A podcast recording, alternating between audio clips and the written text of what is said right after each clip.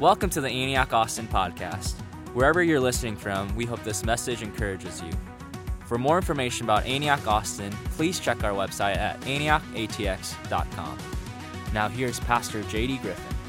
And we're going to get Jesus in view, and because what we have in view is going to be what we do, right? Change your view, and it will change you.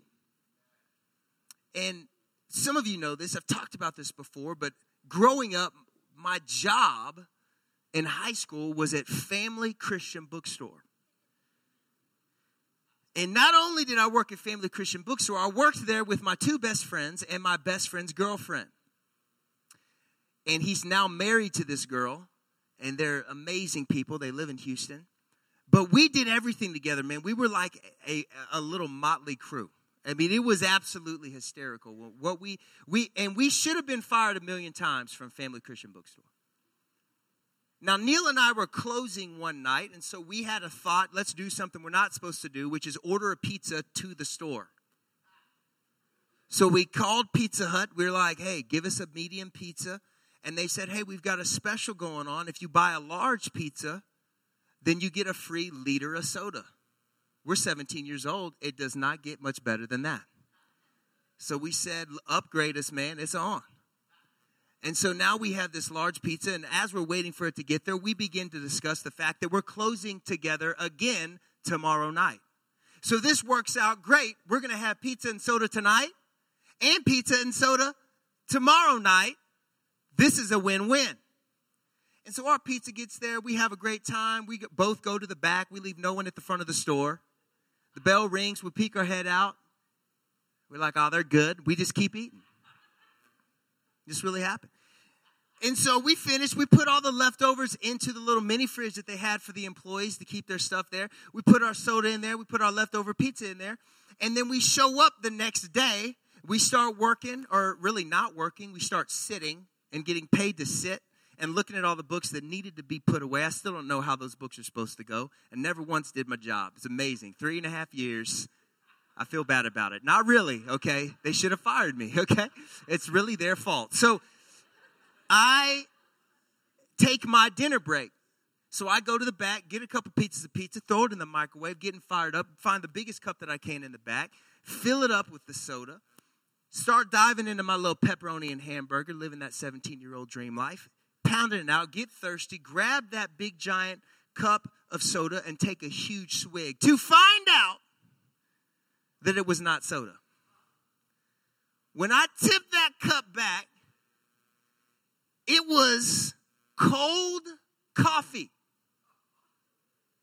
Now that's trendy now, and we've acquired the taste. And so some of you are like, oh man, upgrade. But when you're 17 years old and you think you're going to get Dr. Pepper and you get cold Folgers coffee, you are not blessed.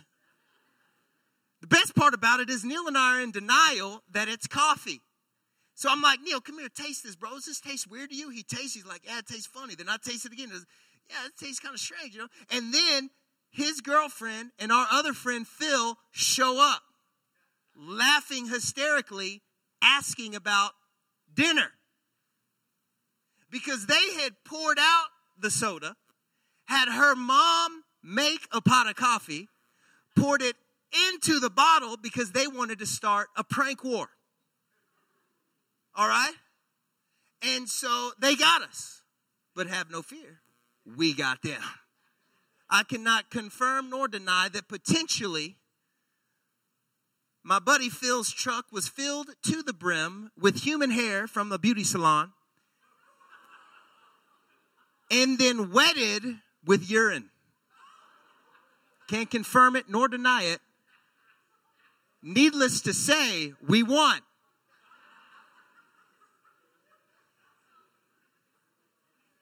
So if you're thinking about pranking me, think again. I have no boundaries. I'll pee in your truck.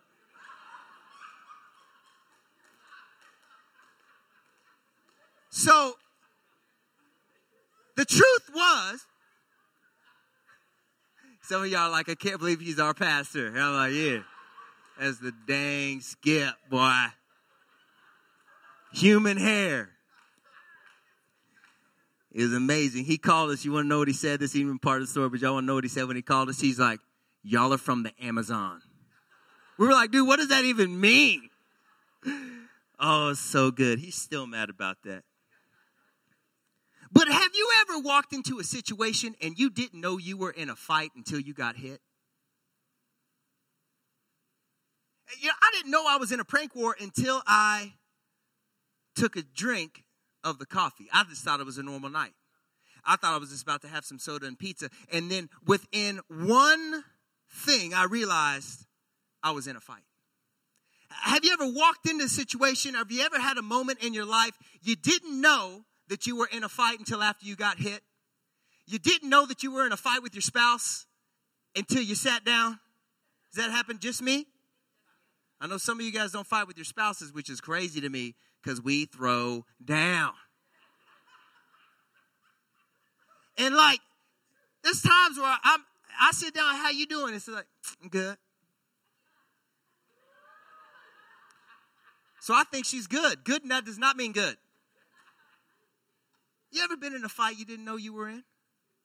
I think sometimes when we think about the game of our mind or the fight of our mind, oftentimes we are surprised that we're in a fight. Have you ever just been cruising through life and you get hit with a thought? And that thought tempts you to not be renewed, but to conform? Have you ever been trying to do the right thing, pointing the right way, give yourself all the right friends, and you still get hit with a thought that tempts you to leave everything, to throw away all the boundaries, to, to throw down all the things you've been pursuing, and just to conform to the patterns of this world? Have you ever been hit and you didn't even know you were in a fight? And I, I think that for us, it's important that we realize that this idea of being transformed by the renewing of our mind is a fight. Because if you look up another word for transformation, do you know what you're going to find? Revolution. Another word for transformation is revolution. There are no peaceful revolutions. There is no revolution without a fight in the natural or in the spiritual. If you want to be transformed, it's going to be a fight. And I've found that in my life, the moments of my life when I get hit the hardest are the moments where I've lowered my gloves. I forgot that I was in a fight. And so I lower my gloves and I get ambushed and that ambush comes in my mind. If we want to be transformed, we have to understand that we're in a fight. David in 2 Samuel chapter 11 shows us the implications of forgetting that you're in a fight. For those of you who grew up in church, did the Sunday school thing, you might know this story. This is the story of David and Bathsheba. If you didn't grow up in church and you have no idea who David is or who Bathsheba is, you're going to get the drift of this situation very quickly as we start in verse 1. It says, In the spring, at the time when the kings go off to war, David sent Joab out with the king's men and the whole Israel army and they destroyed the Ammonites and besieged Rabbah.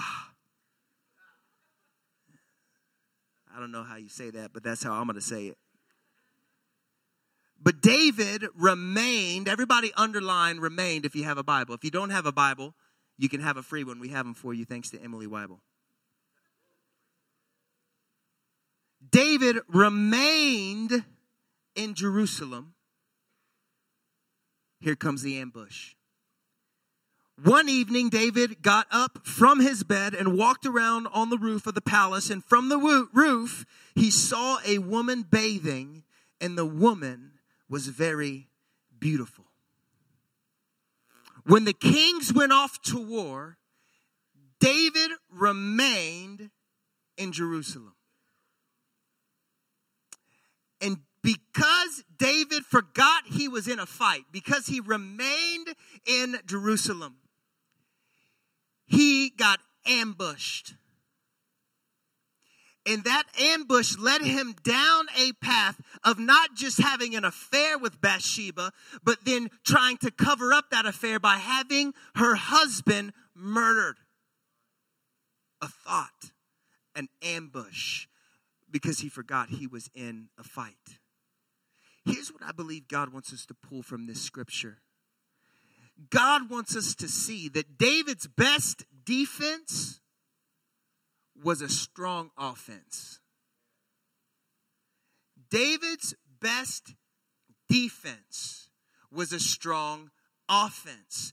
David, if he would have not remained in Jerusalem, if he would have went off to war, if he would have done what the king was supposed to do, we would not have 2 Samuel chapter 11. But because he forgot he was in a fight, he lowered his gloves, thought he was good, thought he could handle it, thought he was above it. He got ambushed. And that ambush led to decisions, that temptation led to actions that devastated him and his family. David's best defense was a strong offense. And so when we think about this idea of trying to be transformed by the renewing of our mind and not to conform to the patterns of this world, and we understand that we have to remember that we're in a fight that this transformation is a revolution. We're looking for a 180 degree shift inside of us. We don't want to be, we don't want to conform to what we were. We want to press on to what we're called to be. That revolution, that fight. What's our weapon? What is our strategy to actively, passionately fight, to not lower our gloves? I want to pull that weapon out of Colossians 3, starting in verse 1. It says, Since then you have been raised with Christ, set your hearts on things above, where Christ is seated at the right hand of God. Set your minds on things above, not on earthly things, for you died, and your life is now hidden with Christ in God. And when Christ, who is your life, appears, then you will also appear with him in glory. Put to death, therefore, whatever belongs to your earthly nature sexual immorality, impurity, lust, evil desires, and greed, which is idolatry. Because these, the wrath of God is coming.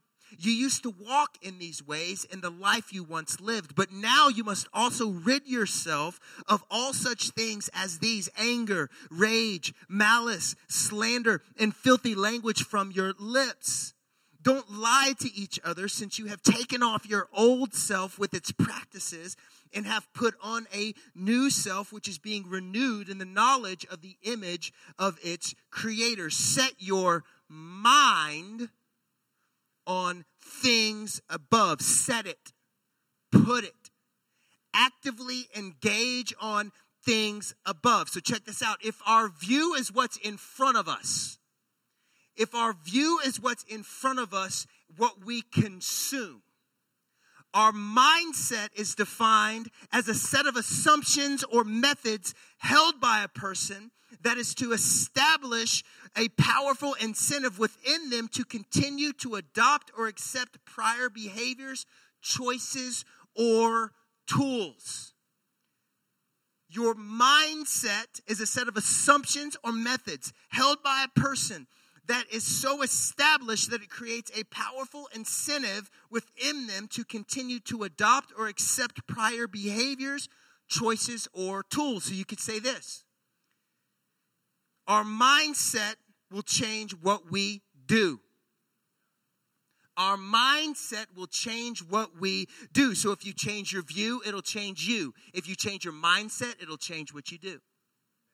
Your mindset will change what you do. Isn't it amazing how we gravitate what we set our mind on? I remember, man, growing up, my, my grandfather, we called him Pawpaw. Pawpaw, they lived in this house, and it was on the corner of a humongous field. And, we had a blast in that field, man. We did all kinds of stuff. And Pawpaw was the kind of dude that would turn broken things into cool things.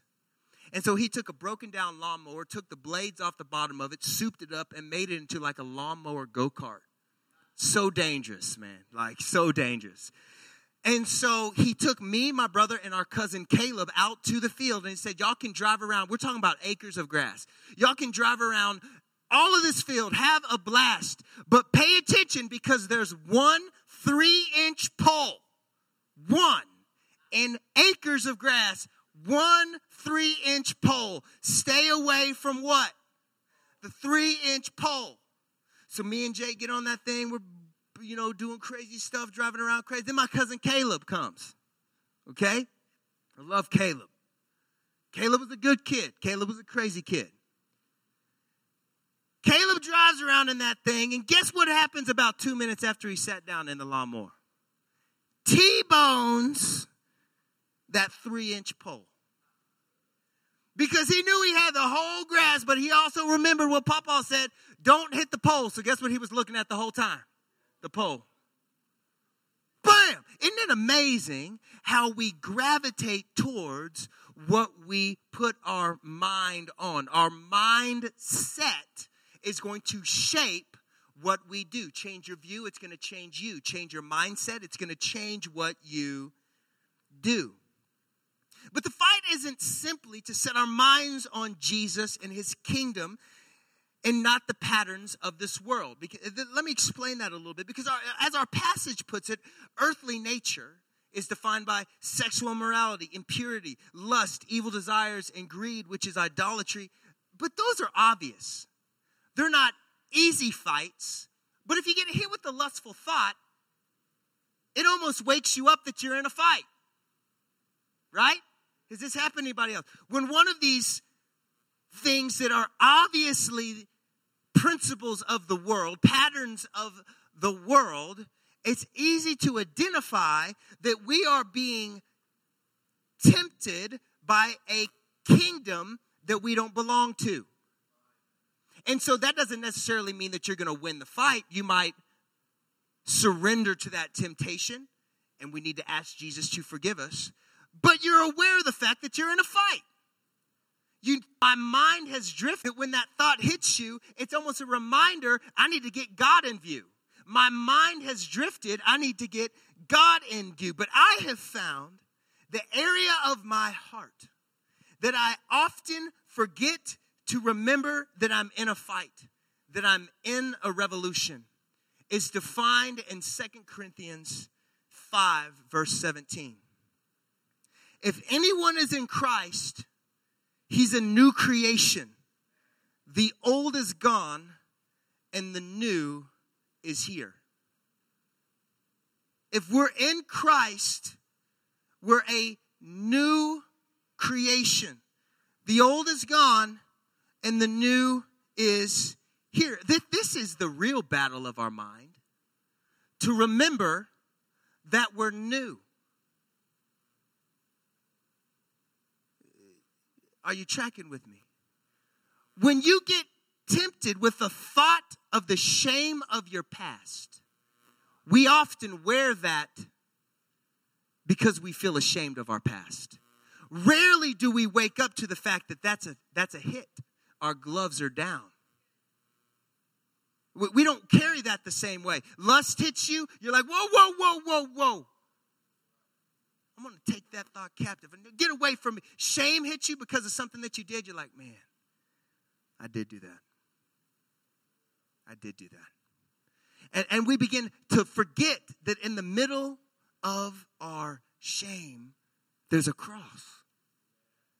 The old is gone, and the new has come.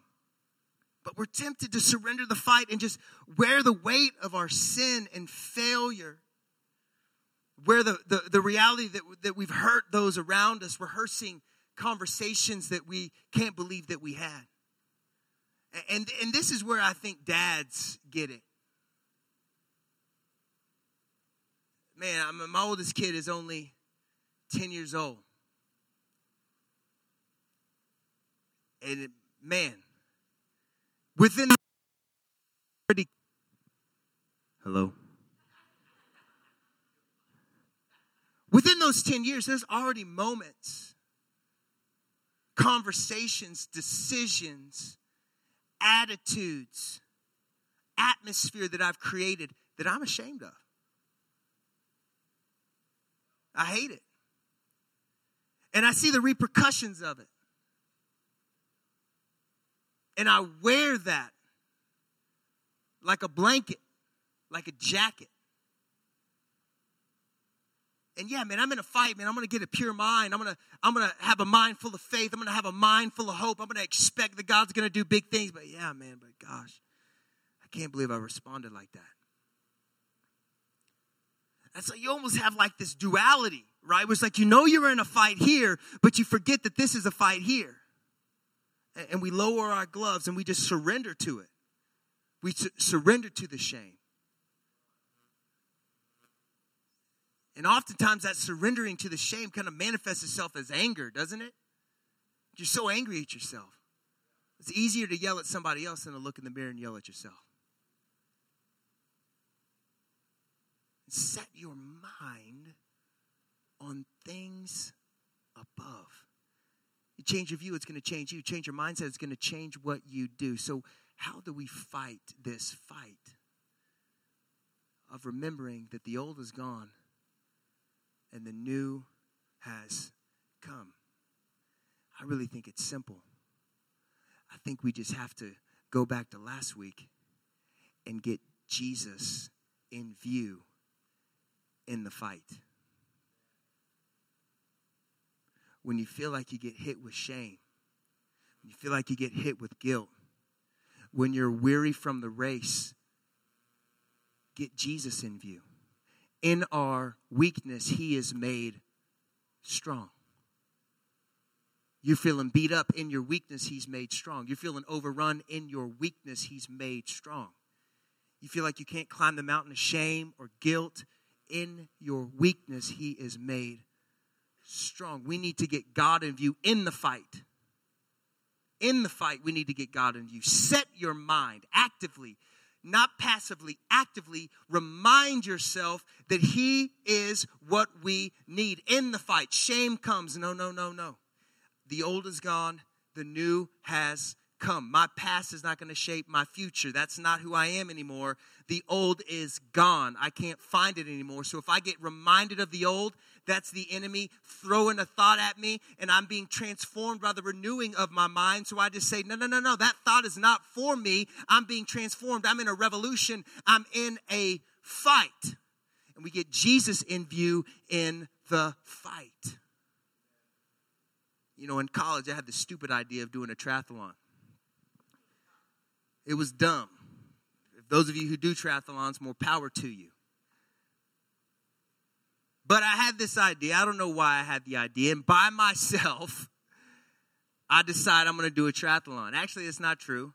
You know, it's the classic college deal bunch of dudes sitting around. Let's do a triathlon. We all start training, you know, and then it's time to register, and they're all like, I haven't really been training. So then I end up having to do it by myself. Does that happen to anybody else? Just me? You ever be like, we're going to run a marathon together, and then no, you're running it by yourself. And so that's what happened to me. I get this idea. I want to do a triathlon. So I start training. I don't know what I'm doing. I barely even know how to ride a bike. I'm borrowing stuff, swimming at the pool. I don't know what to do. You know, read a couple things online, do this, do this, do this, whatever. But one thing that I did know is that I wanted to do it in Houston, Texas. Because I love muggy concrete. No, it's because that's where my dad is. My dad's actually here this morning. So my parents live in Houston. So I didn't know anything, but I knew that thing that this race was going to happen in Houston, Texas, because I wanted my dad to be there. And so I register for this thing. We get it going. I'm training. I go down that weekend. We get all set up. show up that morning, get all set. It's pouring down rain, you know. Course, like worst conditions ever. You know, they blow the whistle, and it's chaos. You know, have you ever done a triathlon? It's like the WWE in the swim. People kicking you, pushing you underwater, removing your bathing suit, taking your goggles off. I mean, it's crazy, man. You, anything goes. Anything goes in the water of a triathlon. They say there's all these rules. You got to be this far away from the other competitors. Yeah, right. But here's what's crazy.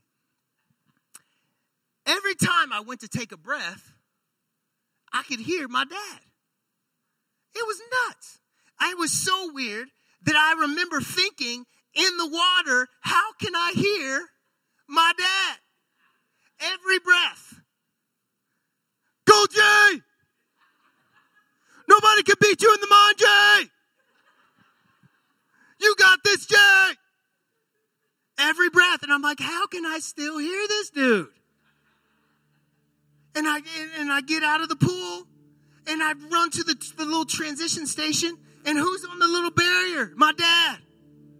Go, Jay! Push, your, push his bike down. Kick that guy in the face.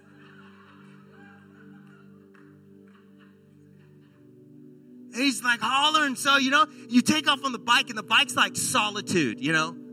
The bike is not cool. You go ride forever by yourself. And you get penalized if you're close to another person. So you're just like by yourself suffering. It's terrible. And so I'm on the bike and I can just begin to familiarize myself with how bad my body's beginning to hurt.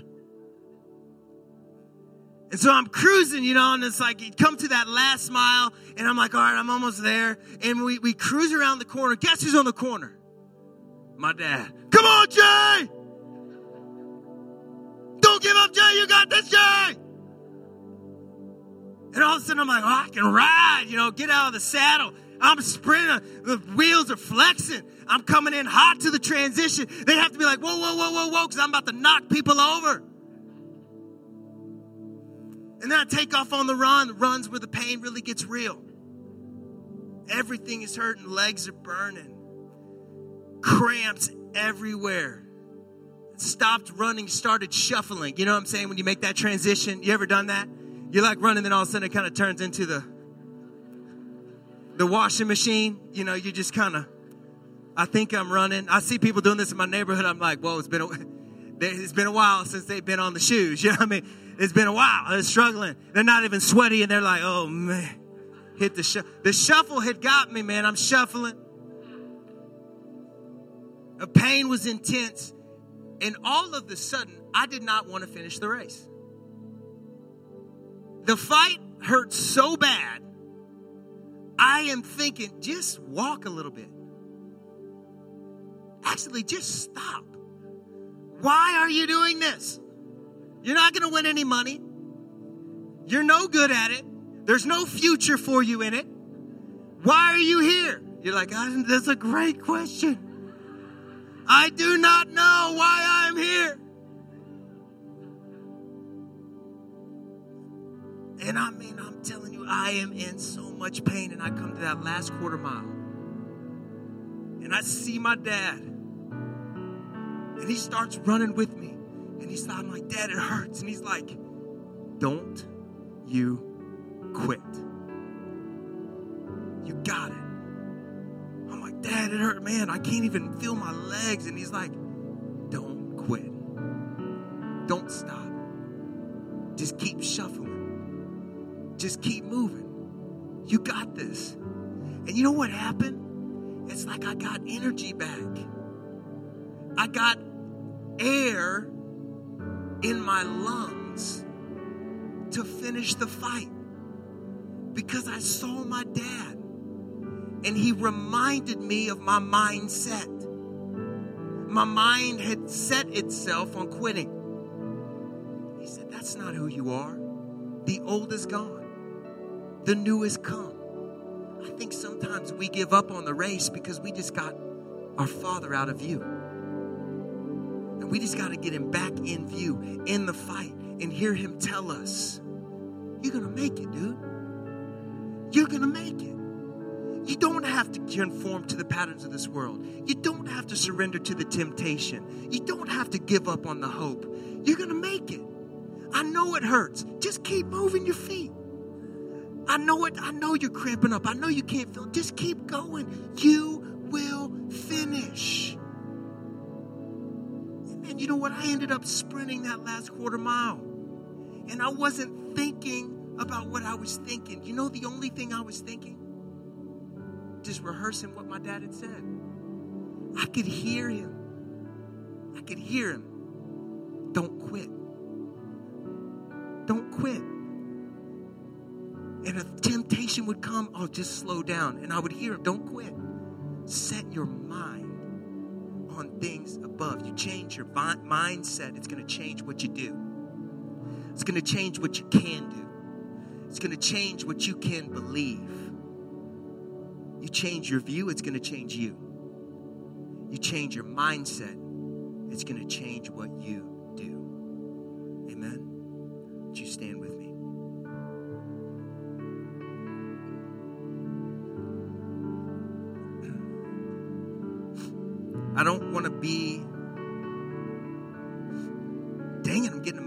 need to think about cats or something. Hold on. If you like cats, we will pray for you. Because God did not make them. That's a post fall creation. That's not. There's nothing, there's nothing redemptive about a stupid cat. I'm just going to let you know. And I don't I don't want to drive through this on this day and not acknowledge the fact that the reality of Father's Day for some of us can be very painful. I had world's greatest dad. Amazing dad. But I know some of you don't even talk to your dad. Maybe you don't even know who your dad is. So, this idea of like God encouraging you like a father to to finish what he's put in front of you, you it doesn't even compute because you, you didn't ever run a triathlon and have your dad holler down at you. And I just want to say your pain is real, and I'm so sorry. But what you feel does not have to be forever. Because there's a Father in heaven. And He is amazing it telling our hearts what they need to hear when we feel like we don't have any gas, when we feel like we want to give up. And so we want to respond this morning by just creating space for people to encounter the heart of God, to encounter Jesus, the good Father, the Father that's not mad at you, the Father that doesn't shame you, the Father that doesn't reiterate the guilt and the thoughts of wanting to give up over you, but speaks opposite truth over you and says, You're going to make it. You have what you need. The old is gone, the new has come. You aren't who you were. You're who I see you as free, clean. So, if my leaders can make their way forward, my life group leaders, the people that pray for people, we want to respond we want to create space. Come on up, leaders. I think there's going to need to be some ministry. We want to create space where we can respond to the heart of God. So if, if God's doing something in you and you need somebody to pray for you because your mind needs to be reset,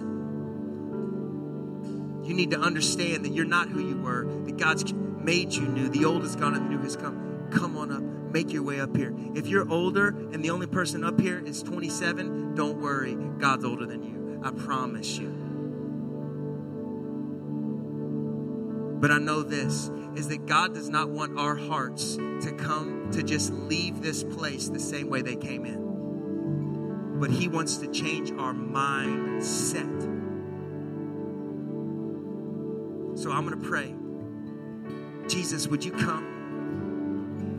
God, would you come and would you begin to soften our hearts to be able to hear you from heaven, cheering us on, seeing you in the middle of the fight, in the middle of the pain, to recharge us, to give us what we need, to fill us with the power of the Holy Spirit in our weakness, to see you be strong. And so, God, right now, I'm asking that you would fill this place with your glory and grace. And God, this would be a safe place, and that, that, that, that many people would experience the, the power